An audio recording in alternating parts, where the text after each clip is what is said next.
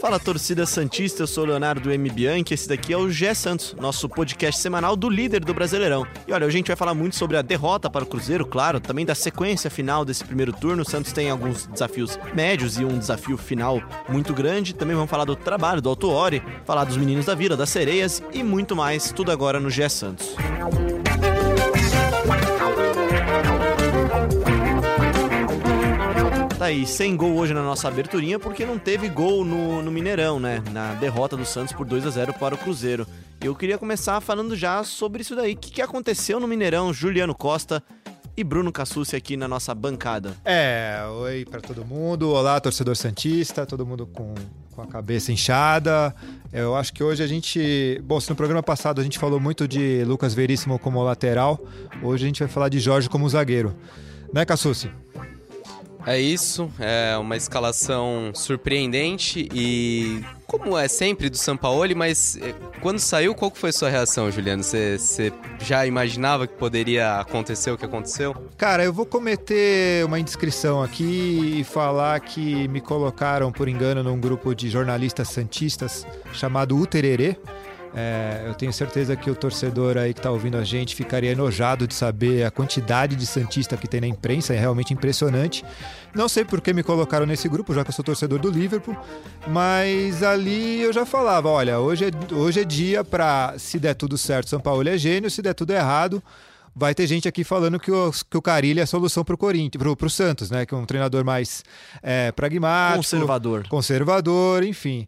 Mas, assim, eu realmente, é claro, é fácil falar com, com resultado pronto tal, mas na hora ali eu falei: olha, é, é, é, é muito arriscado porque vai ficar uma situação de Gustavo Henrique no mano, Gustavo Henrique centralizado e contra a formação mais rápida possível do Cruzeiro. O Rogério Ceni foi muito bem na, na escalação, ele tirou o Ariel Cabral, que é um volante muito que, que dita bem o ritmo, mas é mais lento, ele tirou é, o Robinho colocou o David pela esquerda, justamente no setor onde não tinha lateral direito.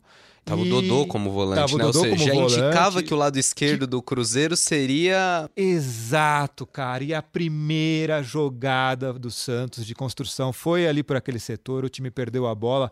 O Evandro é, é, errou no bote, o Derlis errou no bote, e quando viu, estava tudo aberto, com o David correndo, com o Pedro Rocha partindo em cima do, do Pedro Gustavo Rocha Henrique. sabe correr, né? O Pedro, o Pedro Rocha é muito rápido. então, uma coisa assim, que ele sabe fazer é correr. Você vê como o Rogério conhece o trabalho do Sampaoli, né? Ele, estudou, ele foi estudar lá com o Sampaoli e tal.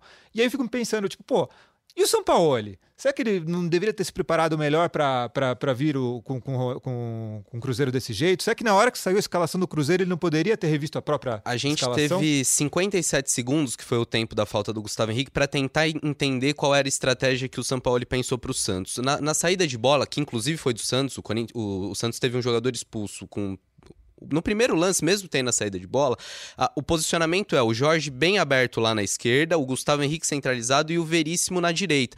É, antes do jogo, imaginou-se até que o Sanches poderia fazer como se fosse um lateral, ou o Evandro. Não, tava claro que seria uma linha de três, com o Evandro e o Pituca encarregados da, da saída de bola. É, é muito difícil é, imaginar, palpitar do que aconteceria se o jogo fosse 11 contra 11. Mas me parece que desde, desde o começo, essa estratégia já estava errada.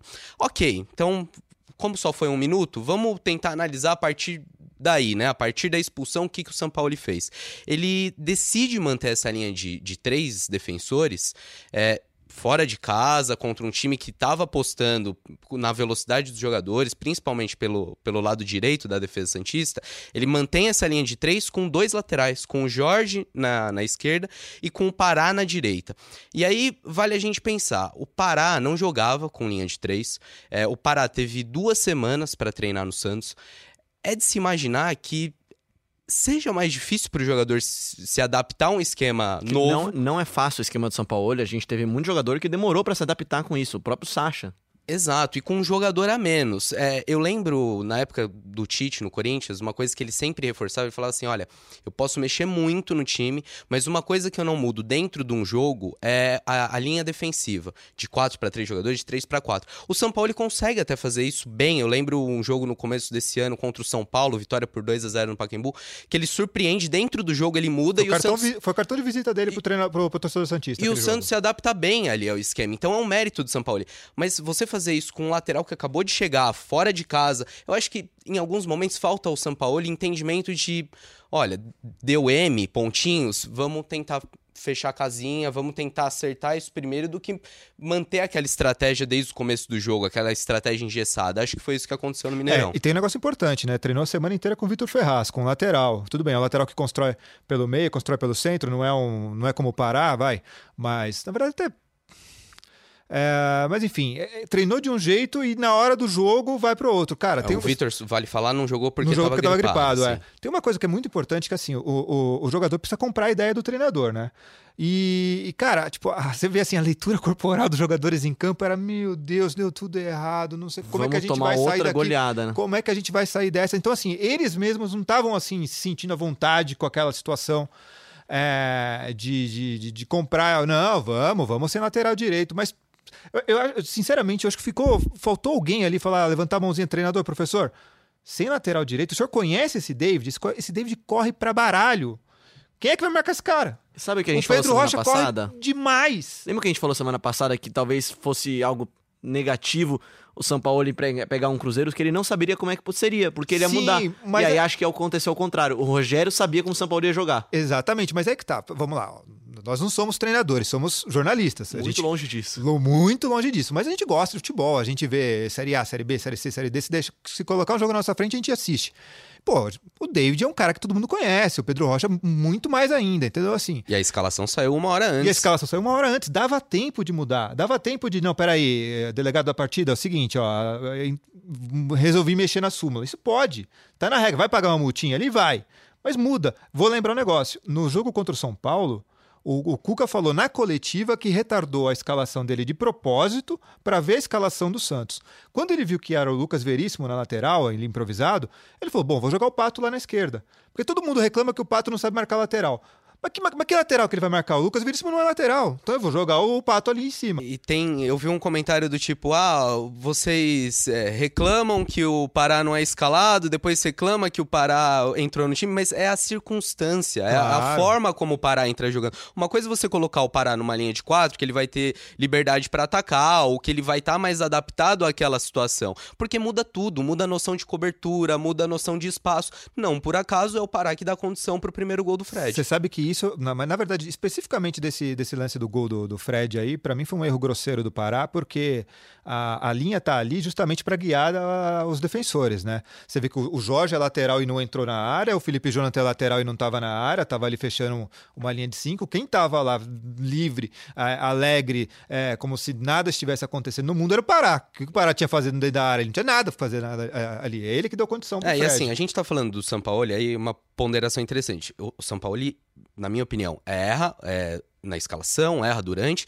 mas assim, tem muito, muito, muito de culpa dos jogadores, né? O Gustavo Lógico, Henrique lógico. extremamente lento no lance do gol, é, falta... a- a- o Santos tenta matar a jogada, o Darlis dá o carrinho, mas não consegue. É um erro geral. É, geral, né? mas assim, Geral. e aí, será que não é aquela coisa também do, do, do grupo ali que naquele momento, nesse jogo específico, não, não, não- não comprou de vez ali o, o discurso do treinador? Ó, a nossa proposta é essa. Porque a maneira como, como ficou exposto, assim, cara, foi o primeiro lance. Foi o primeiro lance. Estava muito claro que o Cruzeiro atacaria daquela forma, em velocidade pela esquerda, né? Então, realmente. E, e- e teve uma entrevista do, do Lucas Veríssimo na saída do campo que fala meio tipo: é, talvez a gente tivesse que jogar de outra forma. Pomba, eu fiquei impressionado. É a primeira vez que isso Talvez acontece, tivesse tá? sido a hora é a primeira vez que isso acontece. né? O Sampaoli tem muito mérito, mas até, Léo, você participou na, na- da produção daquele, desse podcast do Kleber Machado com o Zaidan e o Murici, eu estava ouvindo. Aliás, para quem não ouviu ainda, vale muito a pena. Depois vai lá na, na- na- na página do, Globoesporte.com.br podcast, lá você encontra os programas todos é, e o do Kleber. E do Kleber chama. Hoje Sim, Hoje Não, né? E eles falam muito assim de como é, é, o jogador precisa comprar o, o, discurso ali e também precisa falar também.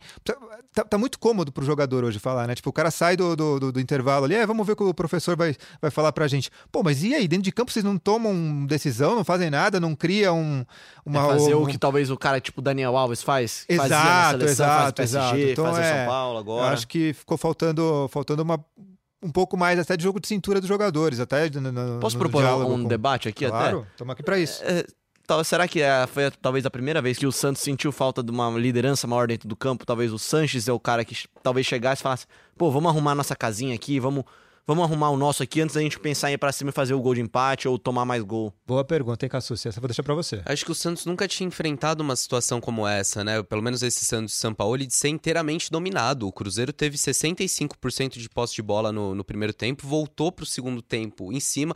O Santos me parecia um time desnorteado. É, sabe quando o lutador fica no, no corner e não, não tem saída, não sabe o que fazer? Era, era isso, foi assim que a gente viu o Santos ontem no Mineirão. Mas posso falar só mais um negócio, assim, sobre essa diferença de leitura de jogo do, do Ceni e do Sampaoli, de conhecimento dos jogadores. É, tem uma cena que mostra o Ceni conversando com o Fred, o Fred antes de entrar no jogo, que você vê claramente ali que ele está ele tá orientando o Fred a jogar em cima do Jorge, não do Veríssimo. Porque o Jorge estava como zagueiro, o Jorge não, obviamente não é zagueiro, ele não é mirradinho, ele tem, acho que se não me engano, 1,78, é forte. É, mas assim, ele não é da posição. Não é a característica dele. Não é a característica dele. Olha o replay aí. O primeiro gol sai em cima do. É, o primeiro gol é do Fred, sai em cima ali do Jorge, é uma jogada pelo centro. E o segundo, o segundo gol, o Fred faz a parede em cima do Jorge para o Thiago Neves chegar batendo. Então, assim, é, é, é muito da inteligência do, do, do, Rogério ali de ler o cenário. Né, de colocar o Fred De colocar o Fred, exatamente, e, e, falar: ó, você vai jogar ali porque ali vai ser o, o, o setor mais frágil da defesa do Santos.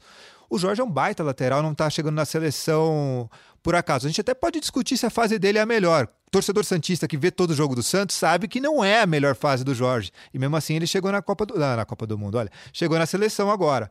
Mas uh, ele, como zagueiro, é um jogador normal. Assim como o Lucas Veríssimo, que é um baita zagueiro, quando joga, quando joga na lateral, também já não é aquela coisa, não é o Pavar entendeu?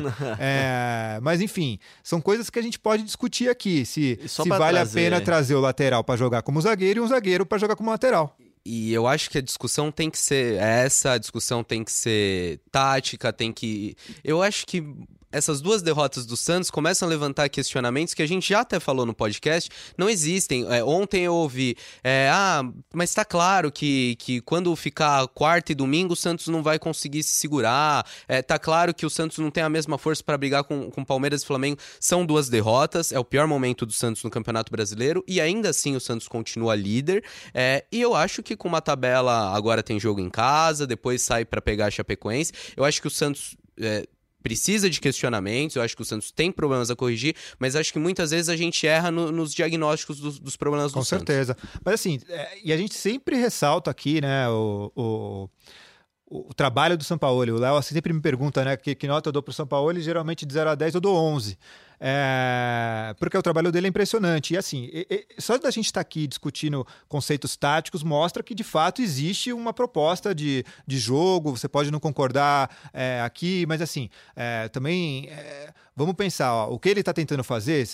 Eu dei esse, esse exemplo né, do zagueiro como lateral, do lateral como zagueiro. Não é novo. Recentemente a gente viu no, o, o, Guardiola adora fazer isso. O Guardiola começou a fazer isso no Barcelona com o tal de Daniel Alves que jogava mais a, mais à frente e o, e o, o Abidal formava como zagueiro. Então ficava o próprio Danilo no City chegou a jogar de Exato, zagueiro. Exato, no Barça ficava Piquet, Puyol e Abidal. No no Bayern ficava o Alaba como como esse zagueiro falso ou às vezes o Kimmich dependendo do, do de como o, o Guardiola queria. E o Lan ia jogar lá de volante. O Danilo estava jogando bem como City, teve o melhor momento dele no City, foi também saindo como zagueiro, falso zagueiro, falso lateral, mas enfim, estava é, é, saindo assim. E o São Paulo quis trazer esse, esse conceito para cá. Deu certo em alguns jogos, mas quando deu errado, deu errado de com força. E acho que só não deu mais errado com força, a gente vai, pode até falar disso depois, porque no segundo tempo acho que ele entendeu que é melhor fechar a casinha do que sair daqui com uma sacolada, né? É, isso é uma coisa bem brasileira, que bom que ele aprendeu. É, se... ainda bem que ele aprendeu, porque aí dessa vez ia ser duro. A, até trazendo aqui a participação do nosso amigo Santista, que participa com a hashtag GSantos, também pode participar você também, mandar sua sugestão, crítica, pergunta, dúvida. E a Estela Locatelli aqui manda pra gente que os erros individuais prejudicaram demais o Santos. Nas duas derrotas isso aconteceu. E o São Paulo também não fez uma boa partida, tomou decisões equivocadas. Falou que no momento as duas derrotas servirão de aprendizados para evitar erro futuro ou se vão fazer o Santos sentir a pressão. O que, vocês acham? Cassucci primeiro. Eu concordo com ela, eu acho que tem muito de erro individual, acho que não é só isso que a gente falou no podcast, mas sim, são situações atípicas, né? O Santos perde para o São Paulo ali com 10 minutos desastrosos, e aí é, acho que o time precisa ter uma força emocional maior, acho que um poder de concentração maior, falta esse Santos. E ontem, nesse domingo, a atuação do, do Gustavo Henrique, é um combo ali, né? É, a, é o tal do, do avião que não cai por um problema só. É, ali no lance é, tem a lentidão do Gustavo Henrique, tem a falta de matar a jogada no ataque, tem o Everson que hesita, né? O Everson sai e aí depois volta pro gol, compromete o Gustavo Henrique. Uma sucessão de erros individuais e aí você perde um jogador, joga mais de 90 minutos com a menos, não, não poderia dar, dar diferente. Então, Cassus, tem isso, mas também tem aquela coisa do cara, do jogador se sentir à vontade ou não naquele, naquela função, né? Vamos, vamos lá, vamos fazer um paralelo aqui. Você é um repórter. Se amanhã der a louca no seu chefe, o seu chefe te colocar para fazer tratamento de foto, não vai ficar uma coisa mais linda do mundo, né? Você vai sentir alguma dificuldade. Você pode até tentar fazer, vai tentar baixar um tutorial ali para tratar aquela foto, mas vai se sentir um pouco preso ali naquela função. Para mim, me pareceu isso, assim, de como os caras ali se sentiram meio é, desconfortáveis. desconfortáveis. ali com aquela defesa muito exposta, é, cheio de jogador fora de posição, enfim. É, é, é muito.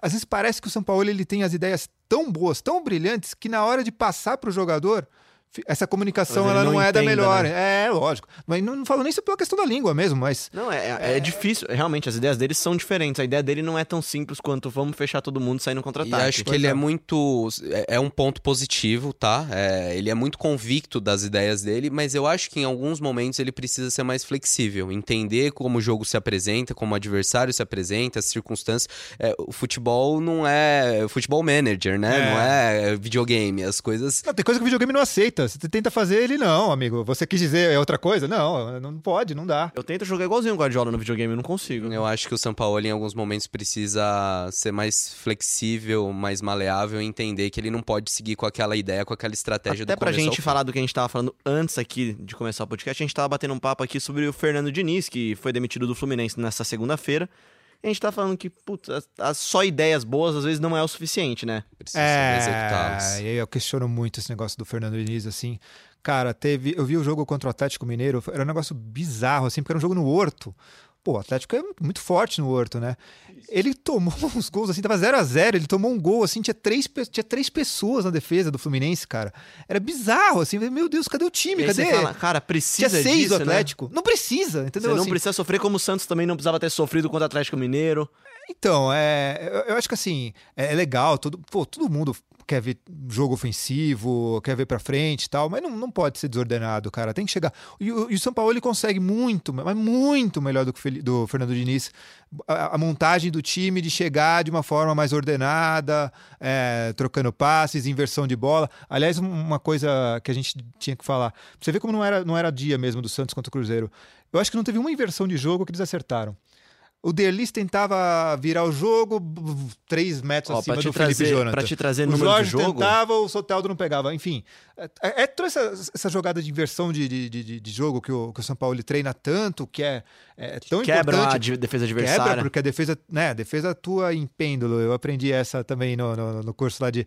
Enfim, até chegar do outro lado lá, meu, a bola vai chegar muito rápido, vai chegar muito mais cedo, né? não dá o tempo facão do, do Derlis até. Não, mas eu tô falando dessa jogada de inversão mesmo, da, da lateral direita para lateral, lá pro Soteldo na esquerda.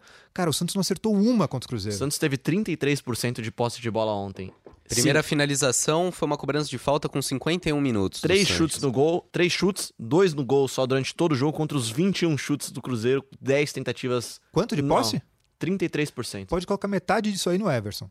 a bola com ele. né? Aliás, vamos dar um destaque então, talvez pro único cara que foi bem. É, apesar eu tava do aqui erro. pensando, o que, que será que funcionou no Santos, Apesar né? da, Porque- talvez da, da indecisão dele no gol, no, no gol, na primeira jogada do Lucas Veríssimo, que não chegou a comprometer porque não foi exatamente dele o erro, né? Mas, mas uma grande partida do Everson. É, então, o Gustavo Henrique errou, mas assim, foi um erro coletivo, né? Vamos Sim, lembrar. A maneira como inteiro perde errou, a né? bola ali e como o pessoal sai, sai pra dar o bote e dar errado. É... Aliás, fazer um parênteses aqui. Muito do, do- desse trabalho do Sampaoli, assim, de, de, de, de posse de bola, é, é, é, é, é focado na retomada da bola. Então, assim, você tem três segundos para retomar a bola. Você tem três segundos para retomar a bola. o É na Derlis primeira. tenta isso, É, né? na primeira, na segunda bola ali, se você não retomar, amigo, todo mundo volta pra trás. Só que você tem que tentar retomar na primeira.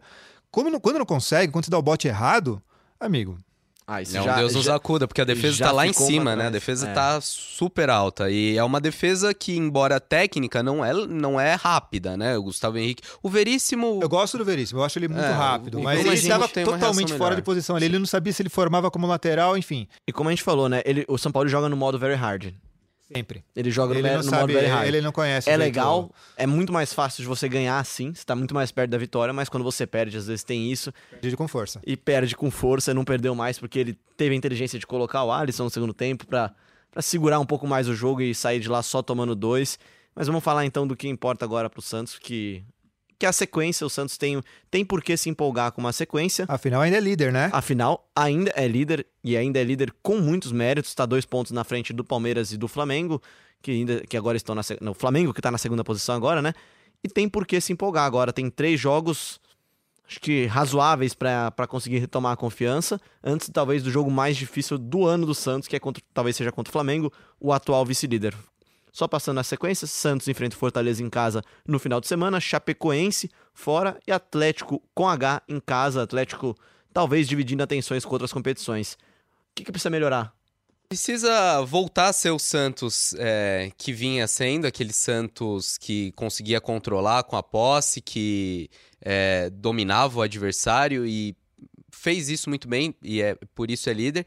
E você falou da, da sequência, Vila Belmira com ingressos esgotados para esse jogo contra o Fortaleza, um- uma decisão. Agora, se o Santos de fato quisesse manter nessa briga, é, todo jogo vai ser uma decisão e a torcida precisa comprar essa ideia. É, parece O que tá jogo do comprando. Mineirão, você viu, tava perdendo de 2 a 0 35 do segundo tempo, eles estavam incentivando. Sim. Foi bonito de vez. Sim, bonito de ver. Bom público da torcida visitante no Mineirão. Vila Belmiro promete estar lotado. E é isso, é abraçar o time, é entender que é, todo adversário que vai jogar com o Santos tem uma motivação diferente também, né? É, o Santos é o time a ser batido no Brasileirão. E eu acho que esse clima de, de velório aí que se abateu, de muita gente é, até desmerecendo, já falando como se o Santos fosse, apesar de estar na liderança, como se fosse carta fora do baralho, como se não pudesse competir com São Paulo, com Flamengo, com Palmeiras.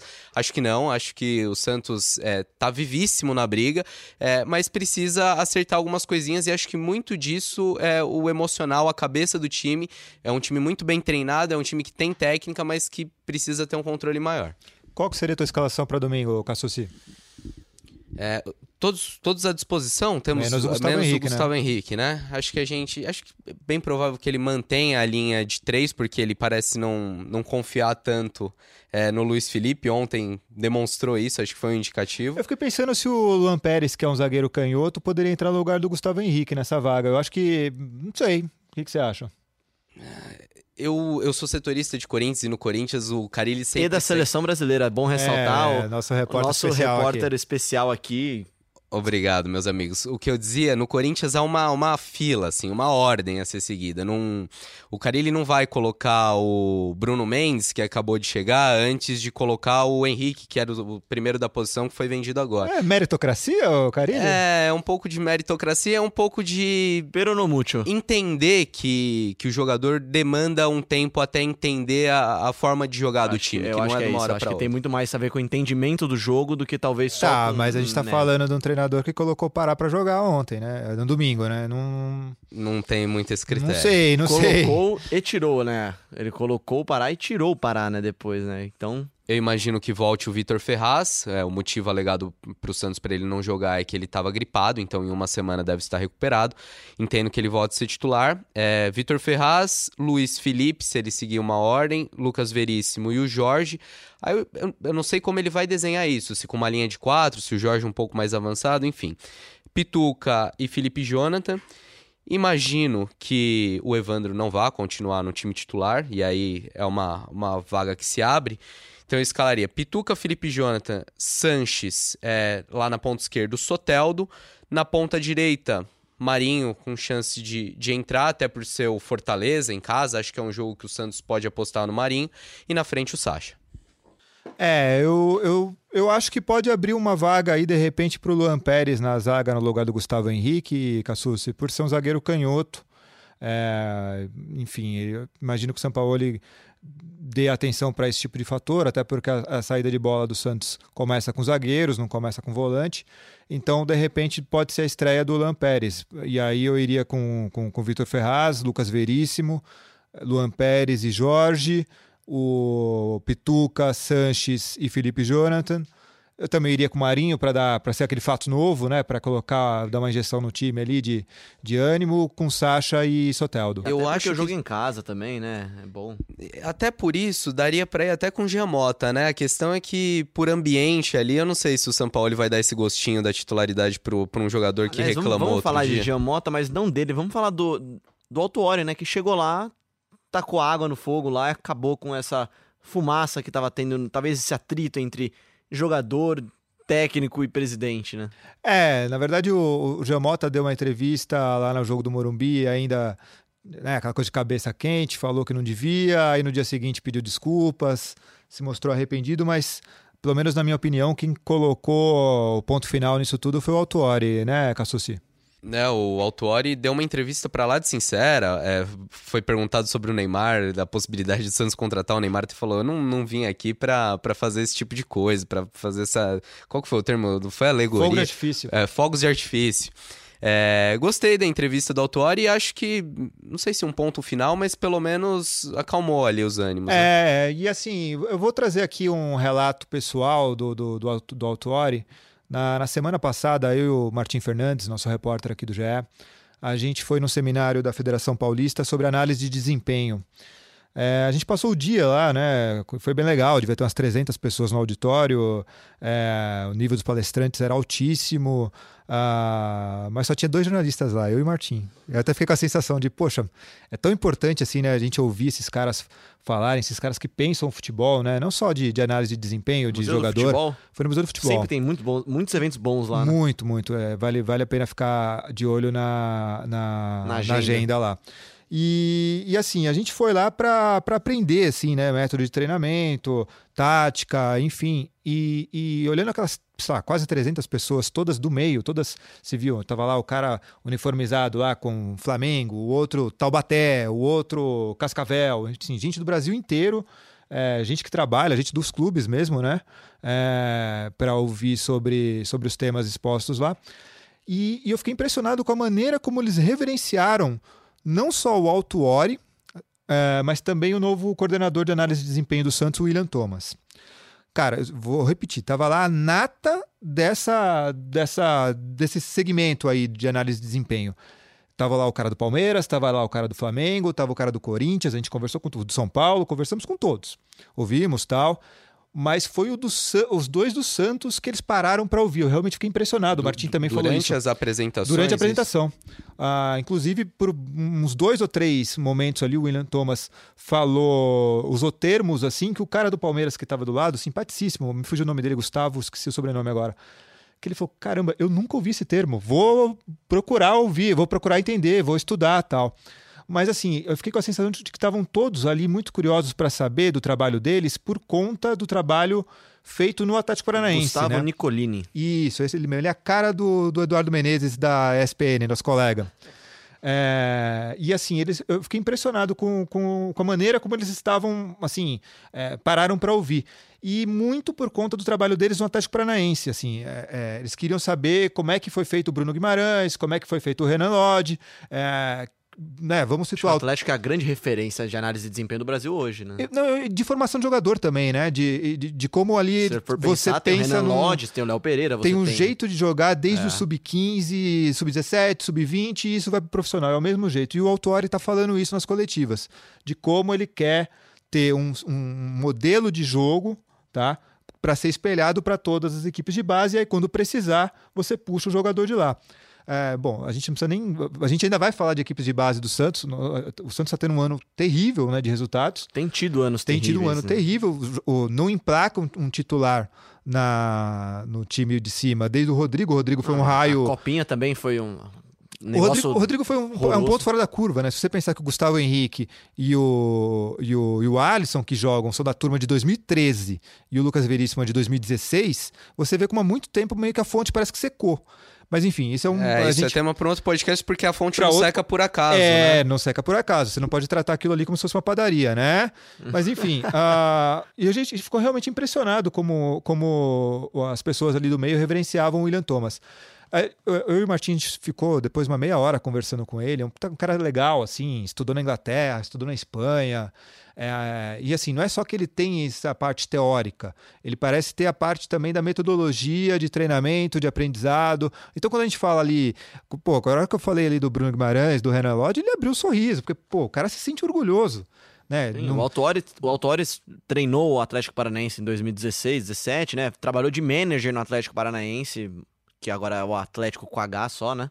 Mas Isso tem que ser um tá caminho para o né? Santos, porque a diferença financeira é cada vez maior. Você Exato. pega a receita do Santos com, com bilheteria, com patrocínio, o Santos está ficando cada vez mais para trás. É, uma das formas de superar esse abismo financeiro, não a única, mas é você apostar em inteligência, você apostar numa estratégia é, que não vai te colocar na mesma condição, mas que pelo menos diminui essa diferença para para fazer o que o Sevilla Palmeiras, para Flamengo. Sabe quanto custa um, um departamento de análise de desempenho? Eu Quanto? fiquei chocado. Chuta. Eu imagino um, que gasto anual, anual. É, é menos do que pagaram aí de luva, de comissão Mas em muitos bem negócios. menos, 100 mil reais. Não, também não, né? É, calma que é a avacalhação, né? Num, num Mas ano. foi, foi, o, foi, o, foi o analista do ex-analista do Cruzeiro que trabalhava com o Mano, o Rafael, que, que falou, que deu esse, que deu esse, esse número. 1 milhão e 50, e 50 mil reais foi o que gastou o Cruzeiro ano passado no departamento de análise de desempenho, que era um dos melhores, né? O, Rafael Vieira Isso trabalhava inclui com tecnologia e pessoal. tudo, tudo, pessoal, tudo, tudo, tudo. Então, assim, um milhão de reais, o que, que você compra hoje com um milhão de reais no futebol? Bom, um milhão de reais salva minha vida, né? Tipo, a minha, dos meus irmãos, enfim. Mas no futebol não é nada, entendeu? É. 100 milhões de reais. Quanto que o Atlético Paranaense vai ganhar com a venda do Bruno Guimarães, por exemplo? Né? Entendeu? Isso daí acho E, que e não- é um milhão que vai te economizar em gastos desnecessários, Em né? Quando você- contratações como a do Jobson, por exemplo, que é um, um- um- um caso clássico disso que a gente está falando. É um jogador que fez algumas boas joga é, alguns bons jogos Fez com um a RB Brasil. Paulista. Fez um bom campeonato, mas que não tem nada a ver com o estilo de jogo do Sampaoli. Resultado, não tá jogando. E aí, o que, que você faz? E além desse trabalho legal do Autória, é, mostra também como na estrutura hierárquica do Santos, com encabeçada por José Carlos Pérez, é importante você ter alguém que, que consiga acalmar o ambiente para ser de uma forma mais discreta, né? Se consiga segurar os leões lá dentro. Eu acho que o departamento de futebol do Santos está em boas mãos com a Autuária. Assim, resumindo, é isso. Assim. É claro que a gente ainda vai debater várias declarações polêmicas do Pérez até o final do mandato dele, mas acho que o torcedor Santista pode ficar. coitado do ficar mais vai tranquilo. Vai, vai lá de para-raio lá, mas assim, eu acho que o departamento de futebol do Santos está realmente em boas mãos com o Autuária. É um cara bem legal, sim. A gente vai tentar até trazer. É, a gente tava conversando aqui com o Gabriel dos Santos, nosso setorista, que nos deixou na mão hoje, tá em pauta na- lá em Santos. Mas a gente vai tentar trazer o Autório assim que ele começar a falar mais com a imprensa, topar falar mais. Quando ele conhecer melhor o clube, ele vai tentar dar uma passadinha aqui no Gé Santos. E falando então de base, já que era o que a gente estava conversando agora aqui, o Santos teve um final de semana bom até. Conseguiu vencer no Sub-20, 4x1 no São Bernardo, gols de Alanzinho, Vinícius Balieiro, Wagner Palha e Caio Mota, reassumindo a liderança do Grupo A do Campeonato Paulista. E também agora no final de semana recebe o Primavera lá no CT Meninos da Vila. E falando então de futebol feminino também aqui, falando da- das sereias da Vila que nunca decepcionam. Elas venceram na semana passada, que a gente tinha conversado que elas iam jogar contra a Ferroviária. Jogaram, venceram por 2 a 1 gols de Cláudia Soto e Maria, Maria Alves. E agora tem uma sequência de três clássicos seguidos pelo Campeonato Paulista agora. Duas vezes o São Paulo, que é finalista do Brasileirão A2, e uma vez contra o Palmeiras, também tem um time mais forte, agora tá também enfrentará esses dois times no Brasileirão do ano que vem. A volta do jogo contra a Ferroviária vai ser no dia 3 do 9, dia 3 agora de setembro, lá em Santos, no, no Urico Mursa, da Portuguesa Santista, a Portuguesa de Santos, né? Exatamente. Portuguesa Santista é coisa de paulista que fala assim, é a briosa, tá? É a portuguesa. Portu... Desculpa Todo mundo sabe parte. onde fica ali, o finalzinho do canal 1 com o canal 2, pertinho da vila, não tem, tem essa de Portuguesa Santista, não. Bom, como toda semana fazemos isso, hoje quem começa dando as considerações finais é o Bruno Cassucci. Suas considerações finais, obrigado pela participação. Ele estava aqui, ele gravou o GE Corinthians, podcast do Corinthians, e a gente falou: cara, você acompanhou o jogo ontem, nosso setorista de seleção brasileira vai dar os seus pitacos também no GE Santos. Eu trabalhei no jogo porque talvez o pessoal não saiba, né? Mas jornalista tem que descansar também, tem direito a folga de vez em quando. E aí, na, no final de semana, o Gabriel ganhou folga. Trabalhei no jogo, fiz análise, tive o prazer de acompanhar essa partida. E aí, hoje, também o prazer de ser convidado para o podcast. É, minhas considerações finais. Acho que o torcedor Santista tem que ir para Vila Belmiro no domingo encarando mesmo como uma decisão. É, entender que, que, o time precisa do apoio da torcida nesse momento, precisa ser abraçado é, pelo seu público e entender também que, que foram situações atípicas, não quer dizer que não haja problemas, mas longe de ser um desespero, o Santos ainda é o líder e o Santos tem motivos para confiar, é, o Santista tem motivos para confiar que, que vai se manter aí na briga por um bom tempo. Considerações finais de Juliano Costa, que já dá uma palpitada também na sequência, Fortaleza, Chape, Atlético e Flamengo. Ah, tô com o nessa, acho que é fundamental que o torcedor do Santista realmente apoie do começo ao fim, Fortaleza não é um time bobo, já, já pregou algumas peças aí jogando fora de casa, é, também acho que é um time que vai vir ainda como uma herança do Rogério Ceni com, com caras bem, bem abertos, bem velozes assim para tentar puxar o contra-ataque, então vale a pena o Santos ficar mais esperto com isso. E sobre a sequência, bom, a gente está falando aqui desde o início que ah, o Santos tem como obrigação ganhar os jogos em casa e, e, e tentar ver o que, que, a gente consegue, o que, que, o Santos consegue especular fora, né? Pra tentar arrancar um pontinho lá na Chape, né? Não, eu tenho certeza que dá para vencer, inclusive. A Chape tá com um time realmente muito ruim, é uma pena. Todo mundo gosta da Chape por uma, tudo. O jogo é... de ontem à noite, quem teve coragem de assistir Chapecoense e Havaí. É... Sinceramente, cara, eu fiquei vendo o jogo da Série C, o Santa Cruz estava muito mais legal. Eu comecei a ver. Eu, eu como maluco por cochilei. futebol, eu precisava ver alguma coisa ali, eu fiquei vendo o jogo do Santa Cruz. Eu cochilei. É, mas assim, é, o Santos precisa vencer o Fortaleza, precisa vencer, vencer a Chape, precisa vencer o Atlético Paranaense. Ah, nove pontos. É, precisa. E aí no Maracanã o que vier é lucro depois contra o Flamengo. Então, e aí, sinceramente, ah, eu acho é. que o jogo do Flamengo pode ser um divisor de águas. Porque é, se você. grande. Porque se você. Se você apanha do mesmo jeito que apanha do Cruzeiro, pode ter um impacto emocional muito grande. Mas se você consegue alguma coisa lá, num, com 60 mil pessoas no Maracanã, com tudo que o Flamengo hoje tem de, das finanças, sei lá, três, quatro vezes maior que o Santos, aí, amigo, então eu realmente acho que. E é engraçado, né? Vai ser o jogo, é o último jogo do primeiro turno. É, é, é para dividir. É, é para realmente é como divisor mesmo. de águas, tá? E, e, tem outra coisa que eu estava pensando esses dias, assim, de como todo mundo fala de espanholização do futebol brasileiro, né? Palmeiras e Flamengo muito mais ricos que, os demais, como, como Barcelona e, e, Real Madrid. Bom, há três ou quatro anos, se eu não me engano, o Atlético de Madrid foi campeão, foi campeão espanhol. Né? Chegou final de Champions League. Não, mas assim, foi campeão espanhol, derrubando, passando por cima do Barcelona e do, do Real. E o jogo final do, do, do Atlético foi no Camp Nou contra o Barcelona. Então, assim, o jogo final do Santos vai ser contra o Flamengo. Não vai ser no Camp Nou, não vai ser no Maracanã, vai ser como mandante. Não, a gente não sabe se talvez vai ser... na Vila. Talvez na Vila, o que vai ser curioso, mas assim... É... Mas não deixa de ser curioso, assim, o grande... O... Tal, muito... É possível que o grande jogo do... da vida de muitos Santistas seja desse esse meio Davi Golias aí, que... que eu sei, tem, tem gente que não vai gostar de ouvir esse Davi Golias aí, mas é... vamos, vamos pensar com a cabecinha ali, né? Tipo, Tipo, poxa, gente, é muita diferença financeira, né? Você vê a maneira como o Flamengo tem gastado dinheiro e como o Santos está tá aí lutando para brigar cabeça a cabeça com esses grandes é, é, grandes cifrões aí, né? Porque, óbvio que o Santos é grande, a não ser que você seja o Rodrigo Capello, você sabe que o Santos é grande. é, então, assim, a gente, sei lá, dá para vislumbrar aí um Santos e Flamengo no final do, do, do segundo turno muito mágico pro torcedor Santista. Vai ser um grande jogo, você acompanha não só esse, mas todos os jogos do Santos no Globoesporte.com. Acompanha também os nossos podcasts aqui no globoesporte.com.br podcast, também na Apple Podcast, Google Abraço, Podcast. Capelo. Um grande abraço pro Capelo também. E a gente volta semana que vem. Obrigado aos dois que participaram aqui. Gostou ou não gostou? Participa com hashtag GSantos.